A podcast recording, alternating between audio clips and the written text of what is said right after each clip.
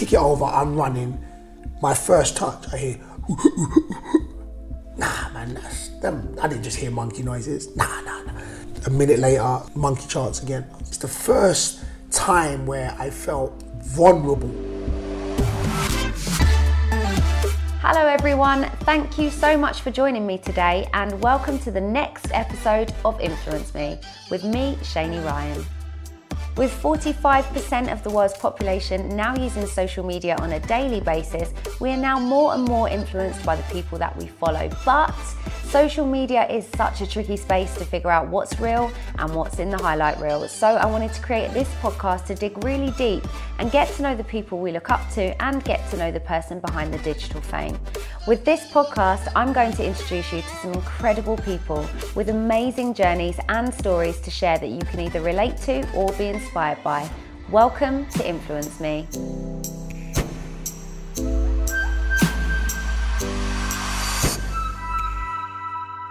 First impressions are everything, right? Well, not with this guest. Short on first impression, you would be right to think he doesn't look like your average football player or influencer for that matter. And you would also be right to think that he's even more hench in real life than he looks on Instagram. But it's only after spending time with him that you would learn he is a protective and loving family man with an incredible sense of values. He's got an infectious laugh and an epic work ethic on and off the pitch.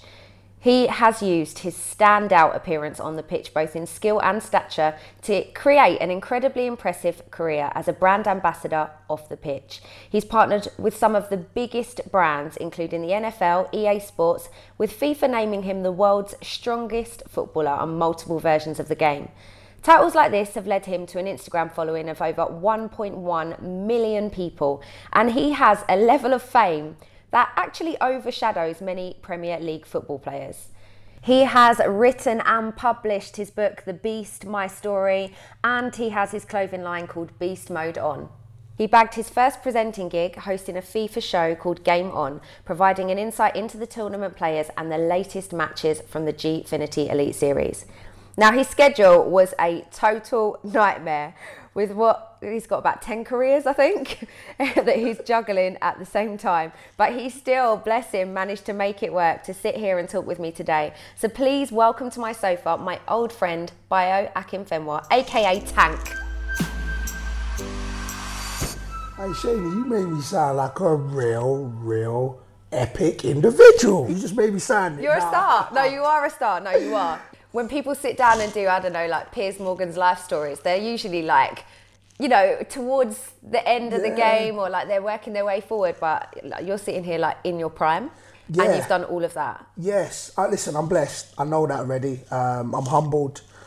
And, and I am. And it's funny because I, you know, I, am laughing because you're reading what you're reading, but you know, take all that away, I'd still be me. And this is where we'll mm. tackle that. Look, the worst thing is me and you will tackle this because we've known each other for a hot minute. We have. Um, and it don't matter the accolades or what people say. I, first and foremost, I'm a, I'm a, would say I'm a God-fearing individual, and I'm trying to be the best individual I can be, regardless of the accolades. And that's what I, I'm trying to do. And you know, I'm I fell down a few times, sort of thing. But I'm, I'm, I'm, I'm, trying to maintain. So it is nice to hear, you know, the accomplishments that um, I've been able to accomplish. Um, but yeah, nah, it's decent. We're definitely going to go through them. But I want to go back to 2013 when we met. Gillingham. Yes. 2013. You walked into Players Lounge. Yeah. And yeah. Uh, I said to Tony's mum, uh, "Who is that?"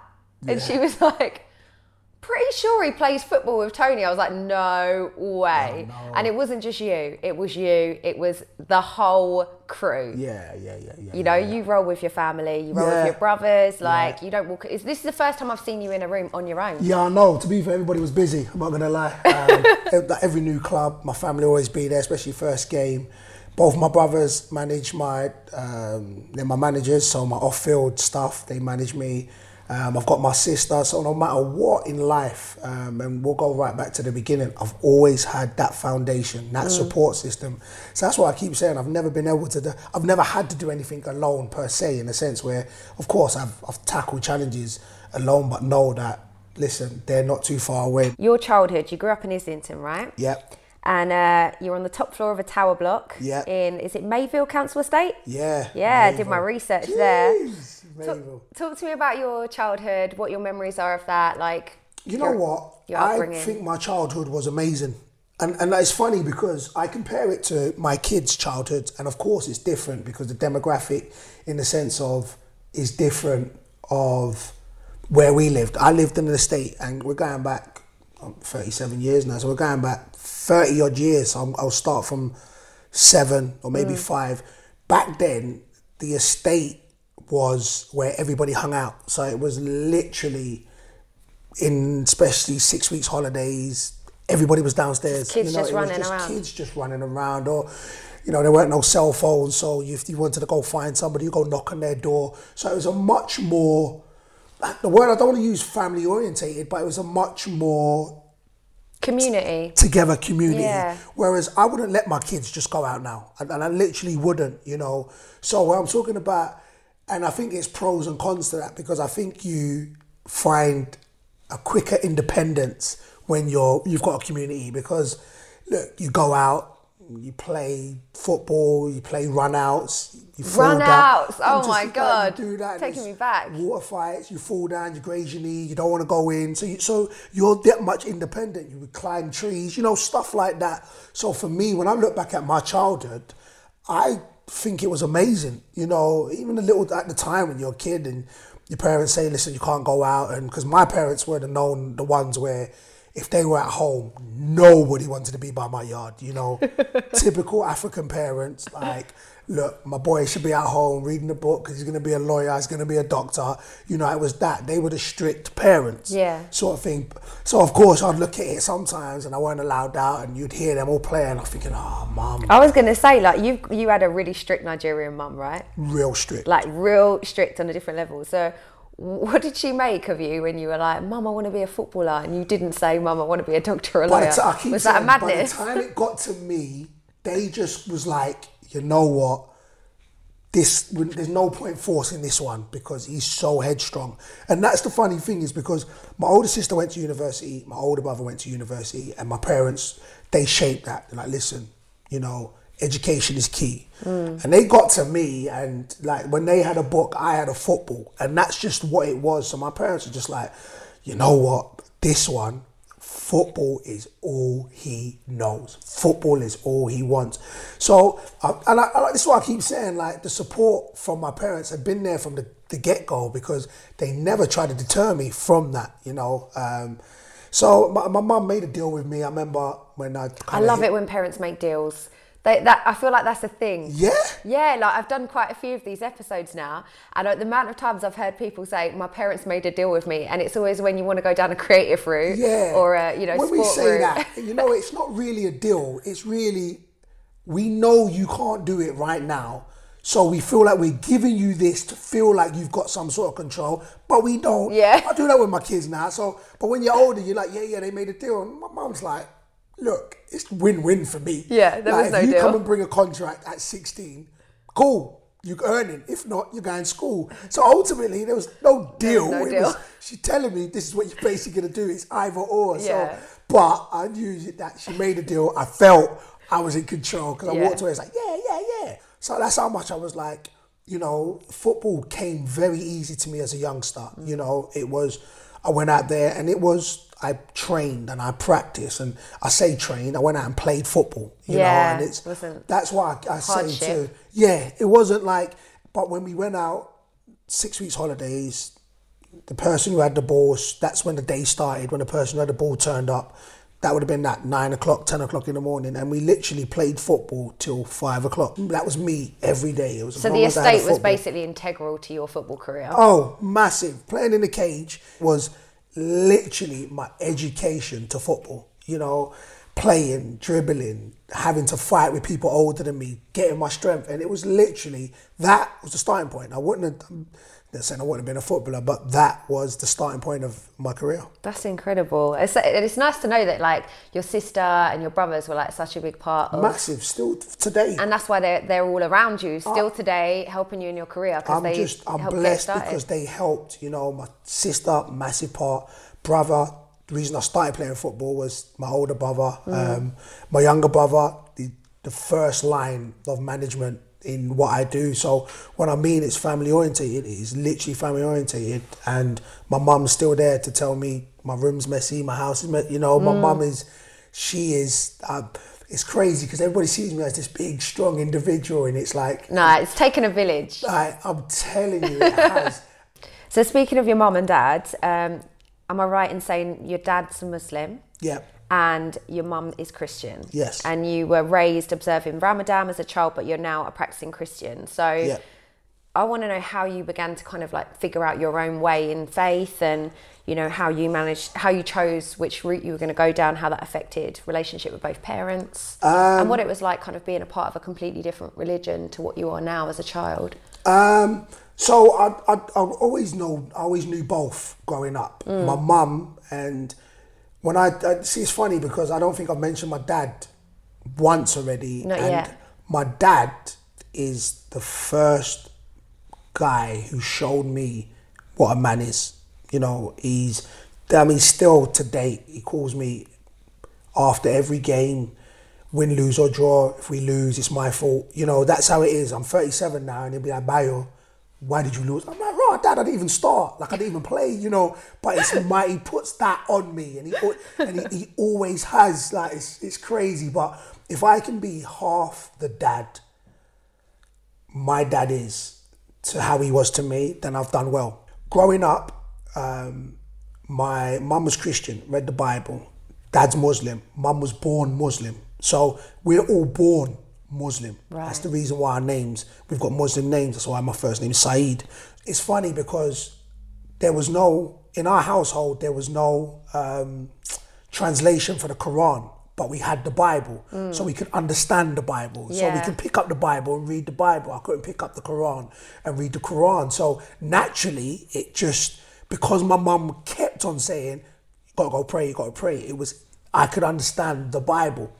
So that's how, as I've gotten older, I read the Bible, got read the Bible, read the Bible, read the Bible, and then as myself, as I've gotten older, real, saw my life, and I keep saying this to people: faith is forever. Foot, when people keep talking about, you know, what I do, that's temporary. Football is going to end. You know, Yeah. whatever profession I get in, one day will end. My faith will never end. And I always say that because my life is testament of the Almighty. I just, there's many people that's been in my situation, and it's funny because there's nobody that's done what I've done. So No. my life is testament. So even more, I'd say faith, good, bad, or indifferent. You know what I'm saying? I'm look. I sin daily. I never depict that I'm a perfect individual. Far from it. you know, and every day. You know, I try and repent every day. I try and pray and say, listen, I know I'm trying to get closer to you, and I know, and every day. But it came down that avenue just because of the the emphasis of my mum. And Yeah, that's she the just reason pushed why- harder, Just right? pushed harder, and Yeah. that was what it was. And then, of course, you get to an age where then what connects with you, and that's what connected with me. Whereas dad still now, dad Ramadan, but the the the, the bond they've got and the relationship they've gone. My mum, when Ramadan comes, my mum fasts with my dad. oh so she's supportive So like she's that. supportive like that. So they've done it. So and I, I've had this conversation with my older brother, whereas he's raising his kids the same. He's like, listen, we was raised this way, so I'm not going to forget the Muslim side. Whereas for me, it's, quite rare, isn't it? It's that, no, 100%. I don't think I've ever heard um, anyone kind of explain their upbringing in the same way as you. Like, it's actually really nice because it's it's showing you that actually two different religions can coexist side by side in 100%. harmony and raise children in harmony. A hundred And I think there's a lot to be learned from that. Hundred percent. And it's like, but then for me, it's like, you know, some people may hear this and may get offended, or some people may say, listen, no, it's not, it's only one way, and that, and that may work for them. And Yeah, that's, yeah. listen, I'm like, look, I keep saying here, and there was, there was a long time, it's funny, there was a long time that when I was younger and we went to church with my mum, and I had a problem with when I used to hear the pastor or talk because I felt he's very preachy and it was like, listen, what I'm saying is the only thing right and everything else is wrong. And I was like, Didn't sit well with I was you. like, who's you to say that? And I remember as I got a bit older, I was like, listen, nah, I don't know if I'm going to go to church. I just felt it was very preachy. They were moving very righteous and that. And then I remember I met a dude at church and he was like, listen, um, don't let nobody send you away from something that you want to do. But when you went to school, did you agree with everything? I was like, nah. So like, that's the same with church. You're going to hear stuff you don't agree with, and you're going to hear stuff that you do agree with. Take the stuff you agree with. You know what I'm saying? And I was like, yeah, you know what? Actually makes sense. And then I went into, started to go to church on the fact where it was like, listen, I'm not going to agree with everything. And that's fine. You know what Yeah. I'm saying? But the ones I do, I'll Take what you need from take it. what I need from it. But then, I, I- but my biggest thing is take religion out of it. Everybody's got to have their own relationship with the higher being, the God. I mean, and that's mine. I couldn't say what worked for me may work for another. I'd say you've got to have your own relationship. Like my relationship is different from my mum's. Like you know what I'm saying. But I've got a relationship with God. You know what I'm saying. And I'll always look at it as God is the parent. So just like you could have siblings and every single one every single one of your siblings could have a different relationship with mum and dad. Yeah, yeah, yeah. and that's the same for me. We've No got different. everybody it's no different you know what i'm saying? He loves you. He knows sometimes you're going to be naughty. He- but and sometimes you know when you want something from a parent that week or that two weeks all of a sudden you're supremely good and it's the same i look at it, it's the same with god you know i'm like well i got a big game don't swear you know what i'm saying Behave. don't do this behave for that two weeks and it's like and i was like but just like your parents know your your true colors and your true insides god knows it so you're not fooling nobody like that and It's I a really honestly- nice way to ex- and explain that's it. how it's for me, and that's how I look at it. So, listen, I always say this in life. I hope nobody gets offended because in life, you work as you've got to have your whole internal relationship with whatever you do in life, sort of thing. And that's just my one. Definitely. So speaking about relationships, like we've already touched on the fact you're really close to your family. Yeah. You're a tight knit group. Um, you're also quite private though. So like you and the boys or your brothers, um, you're out. Like, you know, Black Panther premiere. You came head to toe, African dress, like showing up like a unit. Yeah. Um, and you make an impression on every room that you walk into. Yeah. The yeah, kids, small. Yeah. you're putting a little bit now on social media more Yeah. than what you used to. yeah. Your relationship, though, Yes. you and Mish, you're such a gorgeous couple, but you're very protective of Massively. what goes out in the media um, and what goes out on social media and stuff. Now, I have the joy of having met her, so I know Yeah. who we're talking about. Um, I just wanted to know why you keep that so private compared to everything else, what the motivation is there. Do you know what? It's really interesting. See, me, I think that in life. Because you guys are couple goals. Yeah, see, look, for me, this is how I look at it. You know, I feel that sometimes people put things to standards, and I'm very powerful in energy, both positive and negative, and I think it's contagious. Definitely, And then I agree. but then I also think that there's things that people live out publicly which should be privately, personally. You know what I'm mm. saying? And that be some people it's relationships, some people it's problems, some people it's arguments. So I think sometimes we- we've got so used to showing every aspect of our lives for the world. Mm. And I literally don't think it's so.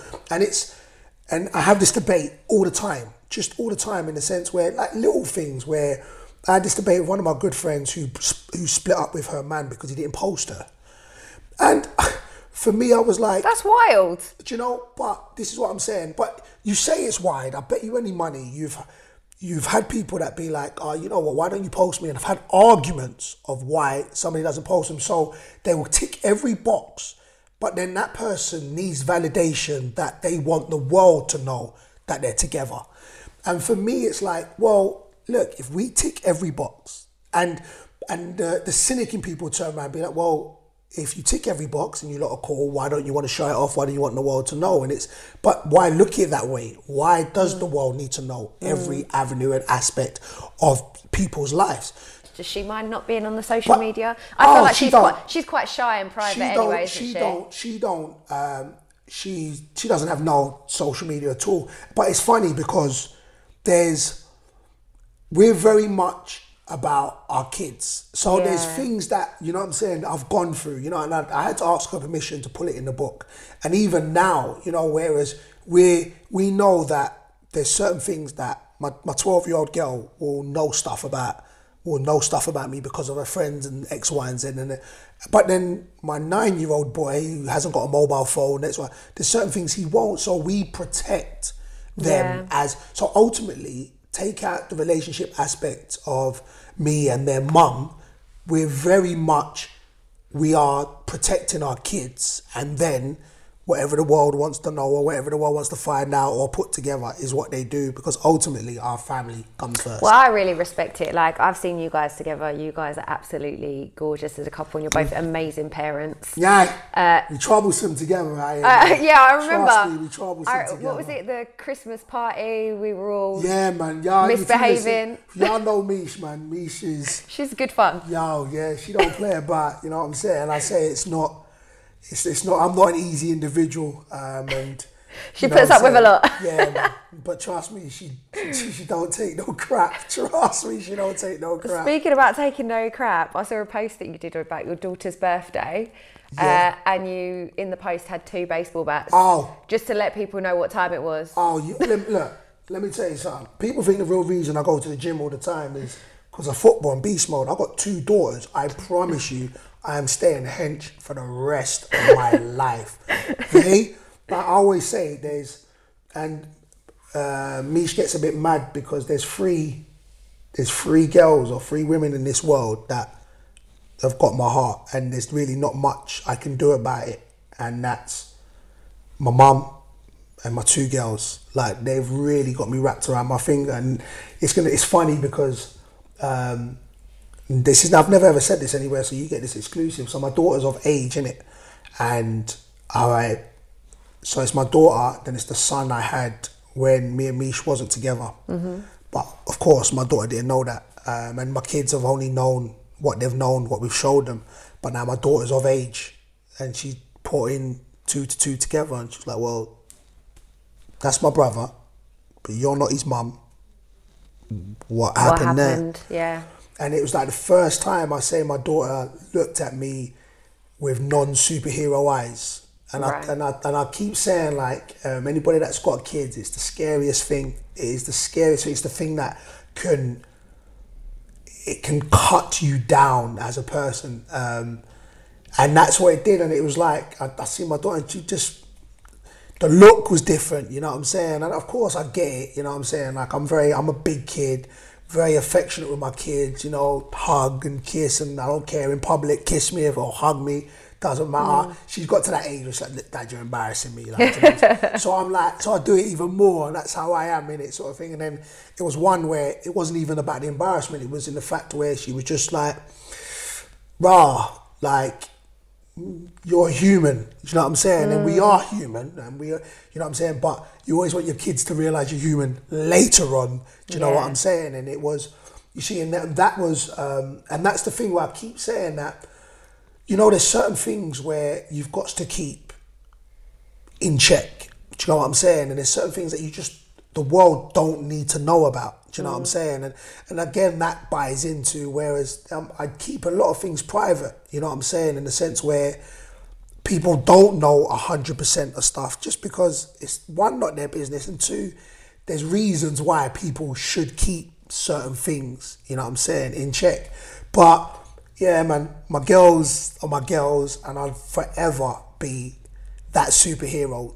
And I've got to maintain. I've got to try and get back to that superhero status to my daughter, the seven-year-old. How's it been with her since she kind of put since you explained everything? It's a process. It's been cool. Like, like, no, don't get it twisted. Like, um, we had a sit down, and again, that's the hardest thing as well yeah, to the do. sit down, boy. I tried to Was take it you her- and Michelle? Did you no, no, speak to her? just It me and her. you and her? It was me and her. It was she looked at me different. Do you know what I'm saying? Her relationship with her mum tight. She looked at me different. Um, so we had to sit down and we had a conversation and we laid it out. You know what I'm saying? I said, listen, this is what happened. You know what I'm saying? You're you're you're old enough now. You know what I'm saying? But again, there's certain things with your child and as parents, we we've got to feel we got to keep from you just to protect you. But there's certain things that now just so a clarity in your mind. Um, but no, man, we're good. Like I still, I still embarrass her and annoy her all the time. I dropped her off today, and we've got this thing where we do rock paper scissors, and whoever loses, if she wins, I spud her. She don't get a kiss. I win, I get my kiss, and that's how we've done a deal. So that's the deal I've done. I've done with my daughter. You're doing deals now. I'm doing deals with her, sort of thing. Ultimately, it's like. I, I gotta give you this until I'm your superhero again. Then no deals, Oh, keep, keep working at it. She'll come around. no doubt. Thanks for sharing that, babe. Nah, it's cool. So You've always been a big lad. Yes. How did that affect maybe your confidence going into a professional football world that you didn't look like everyone else? Ah, no. It's funny because I keep saying this, and I've said this a few times. Um, I didn't set out to be different. I literally didn't set out to be different. My size has always been me. So, but even with my size, I still was better than them. So it wasn't like, I, for me, it wasn't like my size hindered me, especially in my mind. So it wasn't like I was going and I was training and I was blowing or I wasn't technically as good as the. I was going into wherever I went in and I was as good, if not better, than the players there. So for me, I didn't have a perception. I That's didn't good. have, oh, I've got to be slim and slender and that. I was like, I'm me. And I've always been me and I always will be me. But then I'm not gonna lie now and say, oh look, I'm gonna get the biggest I can be and and stand out and be different. No, I literally just went into every situation I went in to be me. And that's what it was. And what for me was they focused on it. They honed in and was like, oh, you know what, you can play, but you're a bit big. So I was like, okay. And I was like, yeah. And I was thinking, but ain't that just training? So if I can mm. kick like them, I can run like them, and my touch is like them, and I, if I train every day, the size thing of it, how's that going to be? I always remember sitting there and there was fans sat behind me and it was one of the earlier games in the season, home Yeah. games. So the fans were still getting to know Yeah. a lot of the players. And so I can't remember something happened, but you just shot across the pitch. And I'll never forget everyone's reaction around me just being like, Whoa! Like he can move. Yeah. He can move. Do you know Because they were so shocked. yes, do you know what? They were so shocked. They I just get weren't. that every. I think you know what? Maybe once a season, I get a oh he can run. Like, Yeah. because it takes that long to get up to speed to be able to run that fast now. Anyway, do you know what I'm saying? but it's funny because like he was saying, people won't know. Like, but anybody that knew me before I broke my leg, I actually was a runner. I actually my game was totally different to what I've been doing or what I turned my game into. So I broke my leg at 24. So at 24, I was at Swansea, broke my leg, and to be fair, from there, my whole style as footballer changed. But prior to that, I actually was a runner. So every now and again, it all clicks together, and I kind of get into a stride, and I can move. But I get that. Um, but it's, it's mad. As I've gotten older, I've got so much more comfortable. So I've always been confident. But as you get older, like I think in life, you become way more comfortable in your skin. Do you know what I'm saying? I'd, I would always say that even though when I was, I still was getting big, the big shout when I was 21, 22, um, but I could run, I could move more. So I was way more mobile than what I was now. So I wouldn't say it affected me when I got the big shout because I was always used to getting the big shout. But as I've gotten older, I've got so much more comfortable in my skin. Um, but I think there's a lesson to learn there, though, for anyone kind of listening who maybe doesn't fit the stereotype Yeah. in some way or another. And the fact that you didn't let that at all fall to your confidence. Yeah. What kind of advice would you give to people if they're in a situation, any situation, obviously not your situation is very unique. Yeah. Um, but any situation where maybe they're not fitting the stereotype or their face doesn't seem to fit the norm of that career, like how would you keep your confidence high, keep focus and just go for it? Because I think that could help people. you know what? I'll always say this. My biggest advice to individuals is you, there's the greatest power we've got as individuals is being us. There's nobody else out there that's you. That's first and foremost. So hear that. So and nobody can do you better than you. Mm. So know that. So I don't care what manager comes in or what beautician comes in or what anybody says. Nobody can do you better than you. So that's first and foremost. And then you've got to believe in yourself. It actually, if you don't believe in yourself, you're defeating yourself. That's ultimately what it is. So my belief came in that that nobody's nobody's me. You know what I'm saying? Nobody's me. And it's it's funny because once you get to those two bits, then this is the way that the way I the way I now the statement I say it embodies that. But you can't embody that until you believe in yourself. Don't do things to prove people wrong. Do things to prove yourself right. Yeah. reason I do it that way round is because the energy you put in to proving somebody wrong you take away from proving yourself right. Mm, so yeah. put that energy in proving yourself right. Because then ultimately you prove them wrong down the line.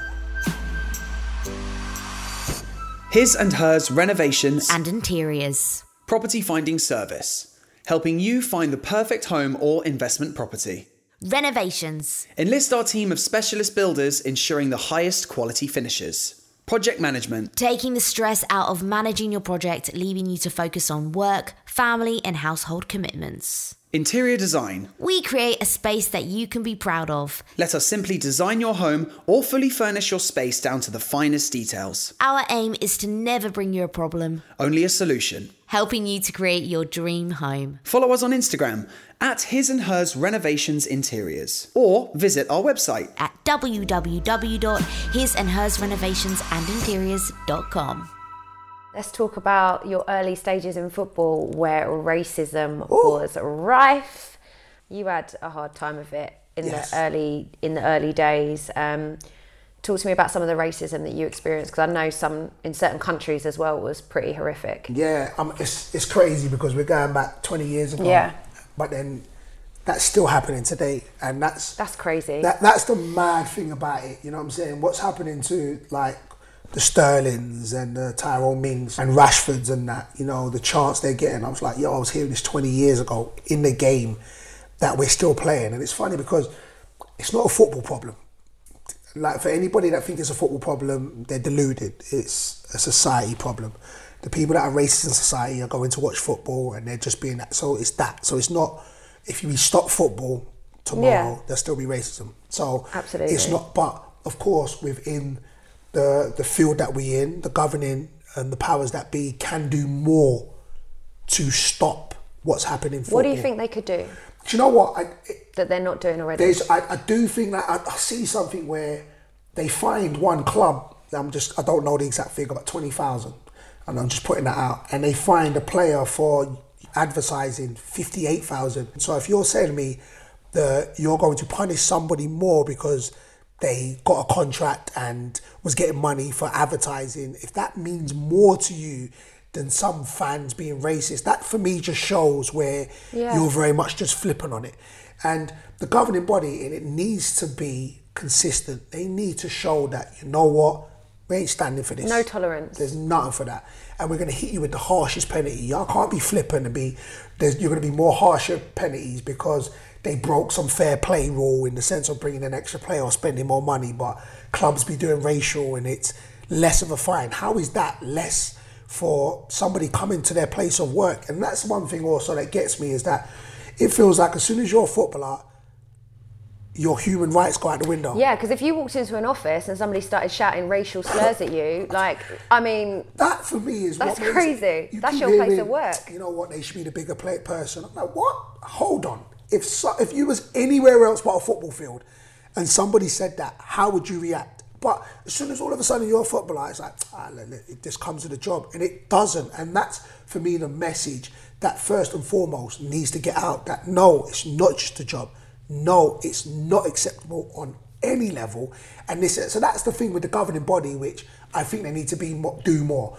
Also, I don't think it's a quick fix. So when I also do say they need to do more, I do understand that it's not just a football problem. Yeah. And it's going to take time. But if they do not, I think we've talked about it now. Because I always say that the, the the start of tackling any problem is talking about it. We're doing that. Yeah, yeah, So now some actions need to start because we've been talking about this for a while. I went out to Lithuania at 18, so same. I was trying to make it over here, um, and I was getting rejected. I was like, "Nah, listen, you're a good player, but I think you're a bit big." Baffling because I thought the training side of it would be the easy side. Make getting me fit, I thought was the easy side, but I was getting that, getting that. Maybe I wasn't, as, maybe I wasn't as good as what I thought I was. Do you know what I'm saying? But I was always hearing, "You're good, but you're just a bit big." I like, okay, fair enough. Maybe y'all didn't have the time to work with me There's or get definitely me to. stereotypes though, because Tony was a um, centre back, Yeah. and he used to get told that he wasn't tall enough. Yeah. Mm. But you see him jump right to head a ball, like no one can spring, Nobody can spring like spring like things. So See, and that's what it is. just like stereotypes of It's- what a certain position has to do. you to know be. what? There is, I think, in life, for certain people to for things to work easier in their brain, they put people in boxes or they put things in boxes just because it fits. Do you know what I'm mm. saying? It's like, what? You're from here, you can't do this. You're this size, or you're too small to be a basketball player, or you're too big to play football. You know, so it's literally, I think, people's mindsets and perceptions are already preconceived. You know what I'm saying? And that's where it would have been. Sinks exactly. For me, I, it's beautiful because it's not just me. It's in all walks of life. Do you know what I'm saying? So I was hearing that, hearing that, and I was like, look, I'm going to be a footballer. So one way or another, I'm playing football. Um, and I, I remember my mum saying this. She was like, listen, you were so stubborn and determined. That's one reason why we couldn't, we didn't want to deter you from that because we knew from the age, such a young age, football's what you did or wanted to do. So I was like, listen, I'm going to be a footballer. So whatever it takes, I'm going to play football. So the opportunity with Lithuania came around. Um, they was like, look, they play um, Champions League and UEFA Cup football. Um, they said they pay cash in hand. I was like, I'm 18. You know what? I'll go out there. Take it. I'll go out there and they should make it easier for me to get a club back here because if a European club wanted me, Yeah. how, you know what I'm saying? And they play Champions League So I was football. thinking, yeah, I'm gonna go out. So they said, listen, come out for a trial, and then we'll go from there. So I was like, look, we'll um, fly you out for two weeks, a two week trial. So I was like, yeah, this was like mid September. Um, so they flew me out, put me up in a five star hotel. To be fair, I'd never heard of Lithuania before. Never heard of Lithuania, but got there. It was it was hot. The city I stayed in was Klaipėda. It was beautiful. So I was like, raw. You know what? This ain't too bad. You know. So I went there training. Nobody spoke English. Um, they're training. But it's funny. Football is the universal language. You know what I'm saying? You don't really need. You just really need a pass. Give Yeah. me, give me. So that's how I manoeuvred. The club president spoke English, and after the third day, and I kid you not, when a trial couldn't have gone any better for me. Like I went out there and three days, I was like, raw, I'm a real baller. Like, it was heads and shoulders above them. And it's funny because it was Eastern Europe, so they were strong, mm. big. Um, technically, wasn't the greatest, but they were very strong. So for me, I was strong, quick, technical, so it was good. So the trial just went. So after third, the third day, they was like, listen, we want to sign you. It was like, they want to sign me for three years. I was like, so I, not that I was moving arrogant, but I was like, I knew you would want to sign me. So after the third day, they was like, look, we want to sign. I was like, ah, you know what? Cool. Their season was finishing. Their season kicked off from April to December because of their winter breaks, because their winter's very fierce. So it was September, season almost finished. I was like, all right, look, you know what? If I sign, we'll do it for next season. But by that time, I was thinking, look, I'm going to get back. Clubs here are going to know that a, um, a European club want me. They're going to be flocking at me. So I got back. I was so re- relaxed. I was like, yeah, yeah, I got that there. September came nothing. October came nothing. November came nothing. Uh, December came nothing. So still at home thinking, yeah, yeah, cool. I'm, I'm 18 at this time, so um, I'm enjoying Christmas. Yeah, I was like, cool. I'm gonna get a club. January came nothing. February came nothing. So I'm going to my agent. I'm like, yo, what's going on? He's like, you know what, B? There's none. You might have to go He's like, you may Lithuania. have to go Lithuania. I was like, oh. So then their season kicks off in April. They start pre-season in March, so it's the end of February. So he's like, look, you need you need to come if you're gonna sign. And it's like April, so our season over here is finishing. So I'm thinking, you know what, I'm gonna go out there for a season. Like I'll go out there for a season, play football, get money, good money, no tax. You know what I'm saying? Cash Yeah. in hand, brown paper bags and that. Like, just let y'all know, tax man, it's gone now, a long time ago. Um, so um, brown paper bags and that. So I was like, alright, cool. Alright, you know what? I'm gonna do it. Like, I want to be a footballer. They play Europe, so I was like, I'm gonna go do it. So in my head, I'm like, I'm gonna sign one year. My agent didn't come out with me, so I thought I was signing one year, two year, my option to keep them sweet. I must not have read it, so I signed a complete three year contract. so, anyway, I, I will tackle that later on. So, anyway, I get there. Remember, my first impression of Lithuania was beautiful. Got there, sun shining. We flew into Vilnius. straight away I was like, all I saw was white. So I was like, raw, nah. So we landed, just snow everywhere. So I was like, oh wow, it's really cold. Drove the four hours from Vilnius, which was the capital, to Klaipeda, and it was just freezing. So I was like, oh wow, this is not what I remember at all. So anyway, That's why they flew you out when they flew you I out. know, and you know what the worst thing is? I'm starting to clock everything now, but I'm like, they're slick, but say no more. So I got them back here on They anyway. showed, they showed you the They lifestyle. really got me. I was like, yo, this is Oh, really cold. So anyway, I say I got there. So after two days, I got into my the, the house I was staying. They put me up in a nice house. They gave me a car. All that. It was all that side of it was good. Then we, our first pre-season game, we're on a coach. We pull into the stadium. It's on 3G, and as we pull in, there's snow everywhere. So in my head, I'm like, the game's called off. That's what it had to be in London. Yeah, Like, yeah, yeah. Game's called off. So I'm thinking we're not even getting off the coach. Back then, I used to have like, of course, I, I, had a Walkman and a CD player. So That's I- how long ago it was. That's how long ago it was. Some people listening to this will not even They know what a Walkman is. That's, that's how crazy it is. A Walkman and a CD player. And my album at that time was Mario's first album. Ah, that was an album. What was it called? I album, can't even remember. But I just remember, so I was listening on it. So I'm sitting there just on the couch now, and I see everybody get up, walk off the coach. I'm like, how? Like, so I take off like the headphones. I'm like, what? The game on? And they just look at me like not even understanding. And then the club president's like, yeah, the game's still on. I'm like, the game's on In snow. in snow. On Like, 3G. it's getting- I kid you not. That, that that was the diva in me. I was like, listen, I'm not getting off. He's like, I was like, I'm not getting off. I'm not playing in that. So I literally sat there, watched the game from the coach. Sat there, as I put my headphones on, I was like, listen, I don't even know what I've done here. Like, this is mad. So anyway, they got on the coach afterwards. I was like, listen, I don't play on that. It's, it's not for me, innit? So, and but that should have been signs of what's was to come anyway.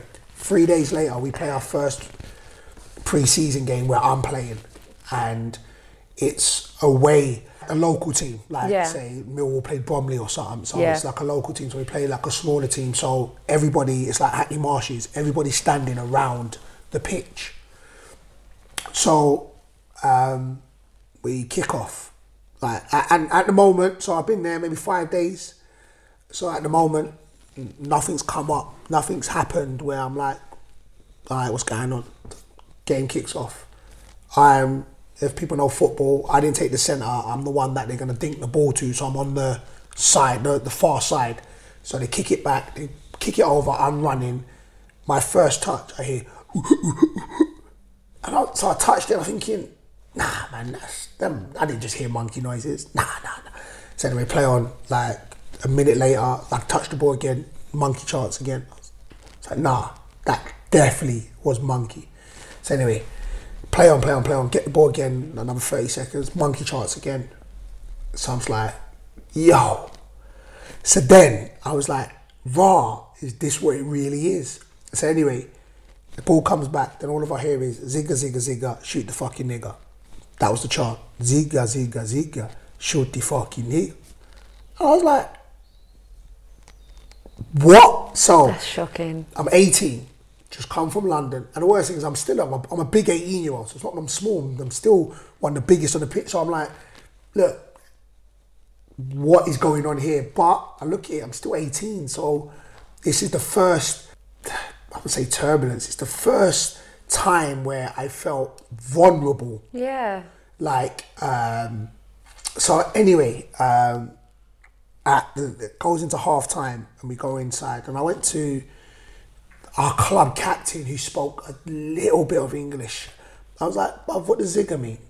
He's like it don't mean nothing. They just rhyming zigger with nigger. I was like raw. All right, cool.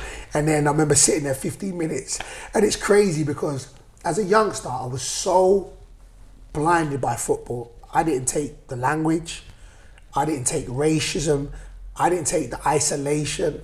I did that. None of that came into my head. Yeah. I literally just thought I'm going to play football. Oh, mm. I'm out. Do you know what I'm mm. saying?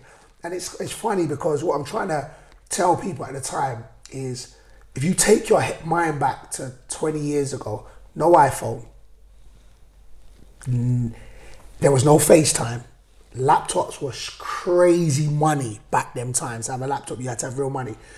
To talk to my family, I had to either get a phone card or go talk on MSN on the internet cafe. Oh yeah.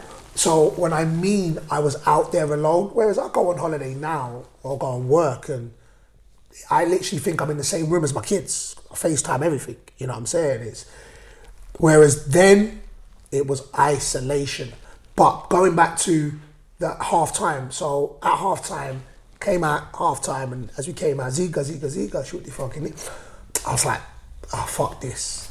I was Yeah. like, you know what, I'm coming off. When I came off, what made it work, there's about a thousand people chanting that.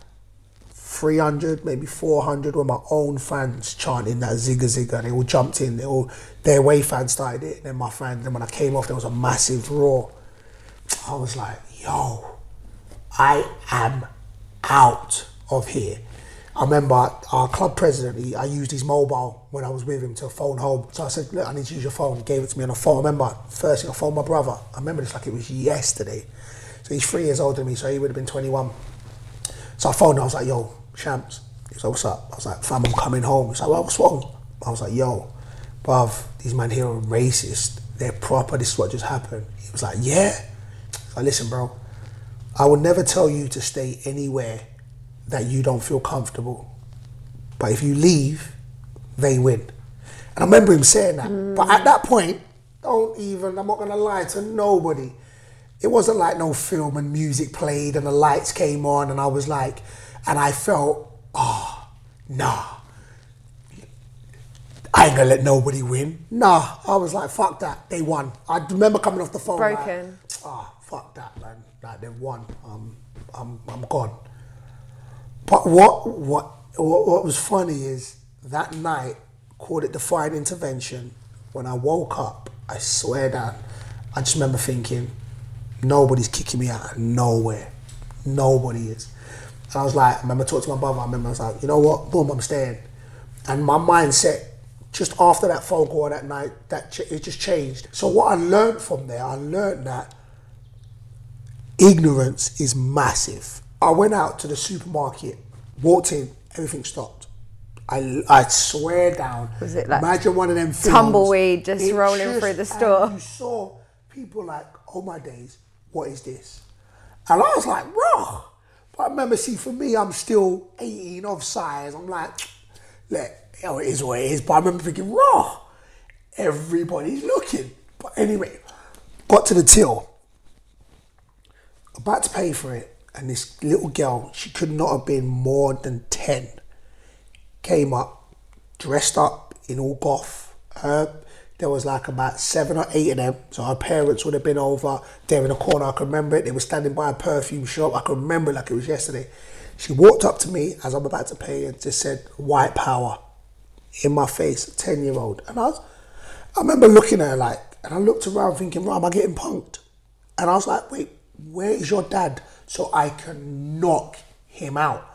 And I just remember thinking, raw, is this what it is? And this was, so it was after, I'd been there, been there a couple months now, so I'd known there's racism. Yeah, yeah. But there was, there, there, there were the two racist moments that stood out Yeah. to me. It was hard. Like, and I'll always say, I wouldn't, if I had the choice, I wouldn't do it again. Do you know what I'm saying? But I'm glad I did it. Do you know what I'm saying? So, um, if you was to ask, I wouldn't want my kids to go through that. No. You know that? So that's what I'm saying. I wouldn't want my kids to go through that. But I'm glad I went through it because it shaped me. And that's where I'll be able to say, look, you know what? When you are going through your darkest point, if you can look at it and say, look, you know what? It's not always going to be this dark, and you can tap into that. That's what I was able to do. Thanks for sharing that story, No, Beto. Thank you. I've, I've never got a problem with being honest. That's why people love you, and that's why people follow you. Yeah. Um, along with the fact that FIFA Yeah, love you, and yeah. what? So you were ranked the world's strongest footballer Yeah. on FIFA. There was a YouTuber, and I'll always give credit where credit's due. Um, his name's KSI, doing big things at the moment. Oh, of he's course. still, you know, he's doing all right, isn't he? doing all right himself, get me? um, he did this video, so he used to do videos, of course, on YouTube, and he did this video and about beast players in the game. So he then did one of me and was like, listen, I'm going to do one on the strongest player in the game. So somebody said, have I seen it? And I was like, ah, man, I haven't seen nothing. Um, and um, somebody, they sent me the link in it and I, I watched the link and it was like this video and at that time it had 2 million views within a couple of days and it was a real big thing back then. Like, and I was like, um, bro, I was like, wait, wait, wait, hold on. I'm the strongest in the game. So I found out I was the strongest in the game from that video. From KSI's video. From KSI's video. And I was like, raw, okay. What, they might know about Akinfenwa's strength? Okay, I can roll with that. I can roll with that. At this, of course, at this time, I didn't get the gist of Twitter. I didn't get the gist of social media. Yeah. So my brother's like, look, you know what? Do a page. Like, Yeah. You know, do, do a page in it. So I remember I, I did a page and I tweeted in KSI. I was like, oh, I saw your video. And that, and he was like, oh my days. Akinfenwa was it. And he was like, oh, raw. A professional footballer's got, oh, raw the beast. And that. I was like, okay. This was that. And then he tweeted and then that just went off. Like, Yeah. it went off from there. Because he Um, already had a huge following. he already had a huge following, and then from then I was like, I remember we, me and my brother always um, laugh about this because he was like, wait, that many people want to know who you are, and at this time I was at Northampton, so I was in League Two, so he was like, wait, that many people want to know who you are, um, and know who you are, like outside the the realm of League Two football. You know what I'm saying? It's like a, I went in the Prem. So my little brother's like, hey, buff, maybe we're onto something here. So he was at Wood Green. He was just chilling. It was like, nah, man, what are we to do, man? Like, we're to have to repackage something and give it back to the people. What can we do? So he was like, I don't know, you know. It's like, he says you're a beast and that. He's like, yeah, you are, you know what I'm saying? But, but you're inch. He's like, so, you know what, bruv, like, the man think man's a beast and that, and you want to have to turn beast mode on and that. Do you know what I'm saying? So it's like, you know what, Bob, let's let, let's see, let, let's go with beast mode on in it. Literally, it was like, all right, we're gonna go with beast mode on, and then my first tweet from there was like, raw, this driver trying to cut me up. He's lucky I didn't go beast mode on with him. Hashtag BMO, and that was the first tweet, and that's Right, how that's how it all beast mode on started. started between me and my brother. Um, and then ever since then, it was, of course, you know, they say the rest is history. But Yeah. then from then was the FIFA. Then FIFA saw me starting tweeting about FIFA. Then FIFA's like, okay, now the second fan one, let's see if we can work with him. And then from then, and it was like, Now you work mean, with the NFL, you work with EA Sports, Yeah, like yeah. you got some good partnerships. You're probably one of the most famous footballers that's never even played in the Prem. You've overtaken loads of Premiership footballers on social media in brand partnership deals. Like I'm sure I'm sure there's many out there that are like, why am I not getting these things that this guy is getting? And I think that's just so interesting that you've managed to turn yourself into a brand that is bigger than the league. Yeah, you know what? Like, uh, this is what I'm saying. Like, when you say that, and I, I've come to that. I've had this conversation a few Yeah, times. Yeah, don't be modest now, 'cause it no, is what no, no, no, no, no. When I mean I've had this conversation, not that I know that, and when I first heard that, I was like, raw. Do You know what I'm saying? It's still humbling now. It's still because ultimately it's crazy because I, I break it up in fractions. So I break it up. So I was like, as a footballer, I didn't achieve what I wanted to be achieve. I wanted to play in the promised land. I wanted to play in the Prem. Do you know what I'm saying? I didn't achieve that. But so then I flip it. And I'm like, okay, you didn't achieve that, but now look what you've achieved Yeah. it's humbling, uh, but it's nice to know that, yeah, you know what, on the football pitch, maybe I'm not amongst the elites, um, but what I've been able to accomplish off the pitch, my brand, my profile, I can sit up there with, with anybody up there. So it's it's humbling and it's nice. You're also humble about your achievements on the pitch because you have achieved a lot. Yeah, no, yeah, no, no, it's not even humble. Do you know the worst thing is? It's not even that. It's like I always think that when the day I hang up my boots is the day where I, then I'll look it and I'll just be like, Is that in sight? You're cutting 37. um, It's, it's, it's not far off. Yeah. It's not far off. There's and no. that's the other thing, like by building this brand, like you can look to the future. Oh, a lot of footballers, and I want to touch on that with you quickly. yeah. A lot of footballers' careers are cut short, or they don't make the money that they need to make in the game to be able to sustain life after the game, and that's when male suicide rate goes up. Yeah. That's when male depression goes up. Um, particularly in the footballing world, and there's not really a lot done for players when they exit the game. You Yeah. know, kids are going through YTS schemes, like not getting an education, focused on the game, focused on the game. It gets cut short with an injury, and then what do they do next? I've had this debate a few times. Um, I think every club should be putting, they should put a scheme in place where it's not just football. They have to try and build life skills. Maybe eighty percent of them just find that need to work afterwards. And even if you do make money, you you retire at thirty five. Yeah, like it's one of those jobs. Career's done at 35. Yeah. You're still going at 37. Yeah. You're blessed. Yeah. You're strong. You've looked after yourself. Um, and you've clearly got your beast mode still switched I on you as already well. know. Jeez. But you've got a career afterwards, which is Yeah. your brand partnerships. You're getting into presenting. You're, you know, working with with brands continuously on long term contracts. Um, you got the gaming world to tap into. There's so many different things you can do. Um, write another book. I know. To be fair, You know? there is there is actually talks about that. Um, but yeah, no. For me, I mean, what I've got planned um, after football is is the same. What my mindset is as been in football, and that's not to try and limit yourself. With football, it's such a routine, and you know I find it even when the season's finished. I'm so used to getting up, going training, coming back. So and then when that's taken away, it's it's a sense of belonging. So sometimes it's literally not even just the money aspect. You know what I'm saying? Some people you find have earned lots of money, but have no longer feel like they've got a purpose, no longer feel like they've got a structure, no longer feel like they've got a routine.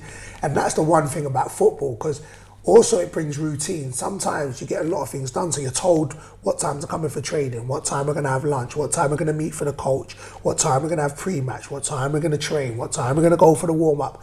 Um, your kit's already there. You're, and I'm not saying that the younger people don't, that, but you're you're within a structure. So once you take that out, you'll find people in pre-season like. Or when the season's ended, after three weeks, all of a sudden they feel like they're getting itchy, and, oh, well, oh, I don't know what to do. Yeah, and- Tony used to be like you know that. He used to You be know, counting the days. It's the hardest thing when you, it's cut and short. So you are a footballer, but Yeah. the reason I invited you on to influence me is because you are a massive influencer. You know, and it's not just because you got like a million followers. It's the beast mode movement. It's it's everything. It's the speaking openly about the racism and trying to make change there. Yeah. It's about leading the way in terms of having a football career that then extends to a bigger plan, which we just spoke on.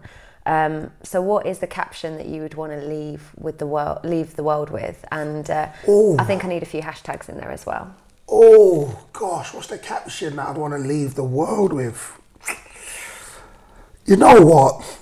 It's it's not new. That What I'm saying is nothing new. I'm not trying to reinvent the wheel. You know what I'm saying? Like, I think that in life we've all got a story. We've all got an autobiography, um, but we determine what how our story goes. So I guess it's just I think if you believe it, you can achieve it. It's the fact where I'm like, nobody knows you better than you. Be you. Be about you. Um, hashtag beast mode. Um, hashtag faith. Hashtag love. You know what? It's your story. It's your journey. And in any walk of life, a professional is just an amateur that didn't quit. So that's, I guess, that's, I guess we can leave it like that. That That's professional is just an amateur that didn't quit. Thank you so much, B. I can't believe I actually got you here on guest. that was good. And I know that your followers are going to absolutely love what you've shared today. You've really lifted the curtain on your backstory and shared more than probably what you intended Yeah, to I share know, today. I know, I know. Um, but I just want to say a massive thank you to everyone for listening to this episode of Influence Me. I am personally feeling like I've got to have such a moment here, being able to pull this guy into my home, sit on my sofa, and give me a couple of hours of his time. I'm certain that his football career is only the beginning for him. That is definitely facts. Um, he is a beast both on and off the pitch. And what Bayo actually teaches us is to never judge a book by its cover, to stride towards your goals, whether your face fits or not. Um, and with enough determination and beast mode, you can achieve anything you set your mind to. If this episode helped you in any way, or you just simply enjoyed listening into it, please do subscribe, rate this podcast, whatever it is that you listen, so we can reach more people and inspire others. Also, don't forget to share this with anyone in your life that you feel might need to hear what Bo has had to say today um, and would benefit from hearing this episode. If you share it on social media, I'll be sure to give you a repost. Just give me a follow at Shani underscore Ryan. Where can they find you on socials, B? Um, my Instagram is the real at the real Akinfenwa. My Twitter, I think, is the real Akinfenwa. DA. Um, Snapchat, Mr. Beast Mode on, and I don't even use Facebook if I'm honest anymore. So I'm there. You can find me. Um, hashtag Beast20 or Beast Mode. I'm sure I'll be there. So I'm I'm on the gram. I'm about. He's about. Don't forget to let us know if you've listened, and hopefully he'll give you a little repost. Say no more. Thanks, guys. Influence Me was written and presented by me, Shani Ryan, and produced and edited by Dawn Kelly for Birdline Media. Follow them at Birdline Media and follow me on Instagram at Shani underscore Ryan. Our theme music is by Jaylee Music, and if you like today's show, be sure to rate us wherever you listen to your favourite podcasts. Thanks for listening, and see you in two weeks when you can catch my next special guest.